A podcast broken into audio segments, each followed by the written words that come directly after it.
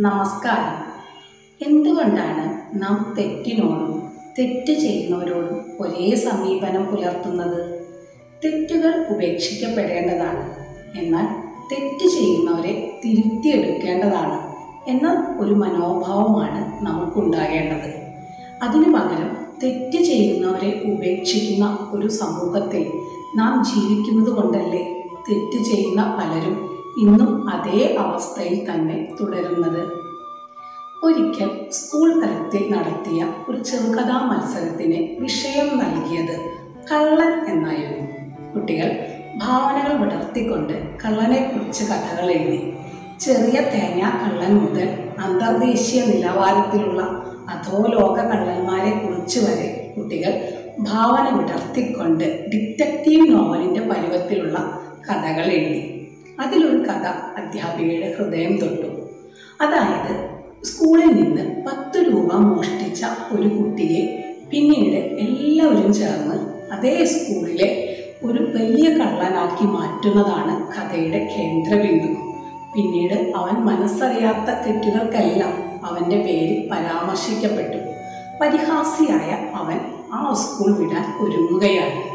ഹൃദയസ്പർശിയായ ഈ കഥ അവസാനിക്കുന്നത് സമൂഹത്തോടുള്ള ഒന്ന് രണ്ട് ചോദ്യങ്ങൾ ഉന്നയിച്ചുകൊണ്ടായിരുന്നു. ഒരിക്കൽ കള്ളനായ കുഴിമാടം വരെ അവൻ കള്ളനാണോ?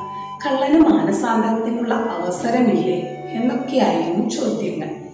ഈ കഥ കഥാകൃത്തിനെ അഭിനന്ദിക്കുവാൻ വേണ്ടി അധ്യാപിക വിളിച്ചപ്പോൾ കഥാകൃത്ത് കരഞ്ഞുകൊണ്ട് പറഞ്ഞു ടീച്ചറെ ഇതെന്റെ കഥ തന്നെയാണ്. ഇതിലെ കള്ളൻ ഞാൻ തന്നെയാണ്. ഇത് കേട്ടപ്പോൾ ടീച്ചറുടെയും കണ്ണുകൾ നിറഞ്ഞൊഴുകി. അവർ അവനെ തന്റെ അരികേക്ക് ചേർത്ത് നിർത്തി. പിന്നീട് അവിടെയുള്ള തെറ്റ് തിരുത്തുകയും അവനെ തിരികെ വരാനുള്ള അവസരം ഒരുക്കുകയുമാണ് ചെയ്യുന്നത്. പ്രിയമുള്ളവരെ നമ്മുടെ നാട്ടിൽ രക്ഷാ രക്ഷാനിയമങ്ങൾ എത്രയുണ്ട്? ശിക്ഷാ നിയമങ്ങൾ ഏറെയുണ്ട്. ശിക്ഷിക്കപ്പെടുന്നവരെല്ലാം തന്നെ രക്ഷപ്പെടുന്നുണ്ടോ? ശിക്ഷിക്കപ്പെടുന്നവരിൽ എത്ര പേർക്ക് തങ്ങളുടെ തെറ്റ് മനസ്സിലാക്കി? തിരികെ വരാനുള്ള അവസരം സമൂഹം നൽകുന്നുണ്ട്.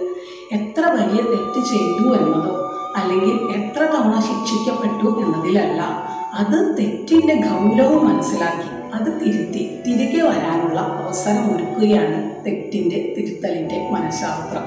ആയതുകൊണ്ട് ആ മനഃശാസ്ത്രം നമുക്ക് സ്വീകരിക്കാം.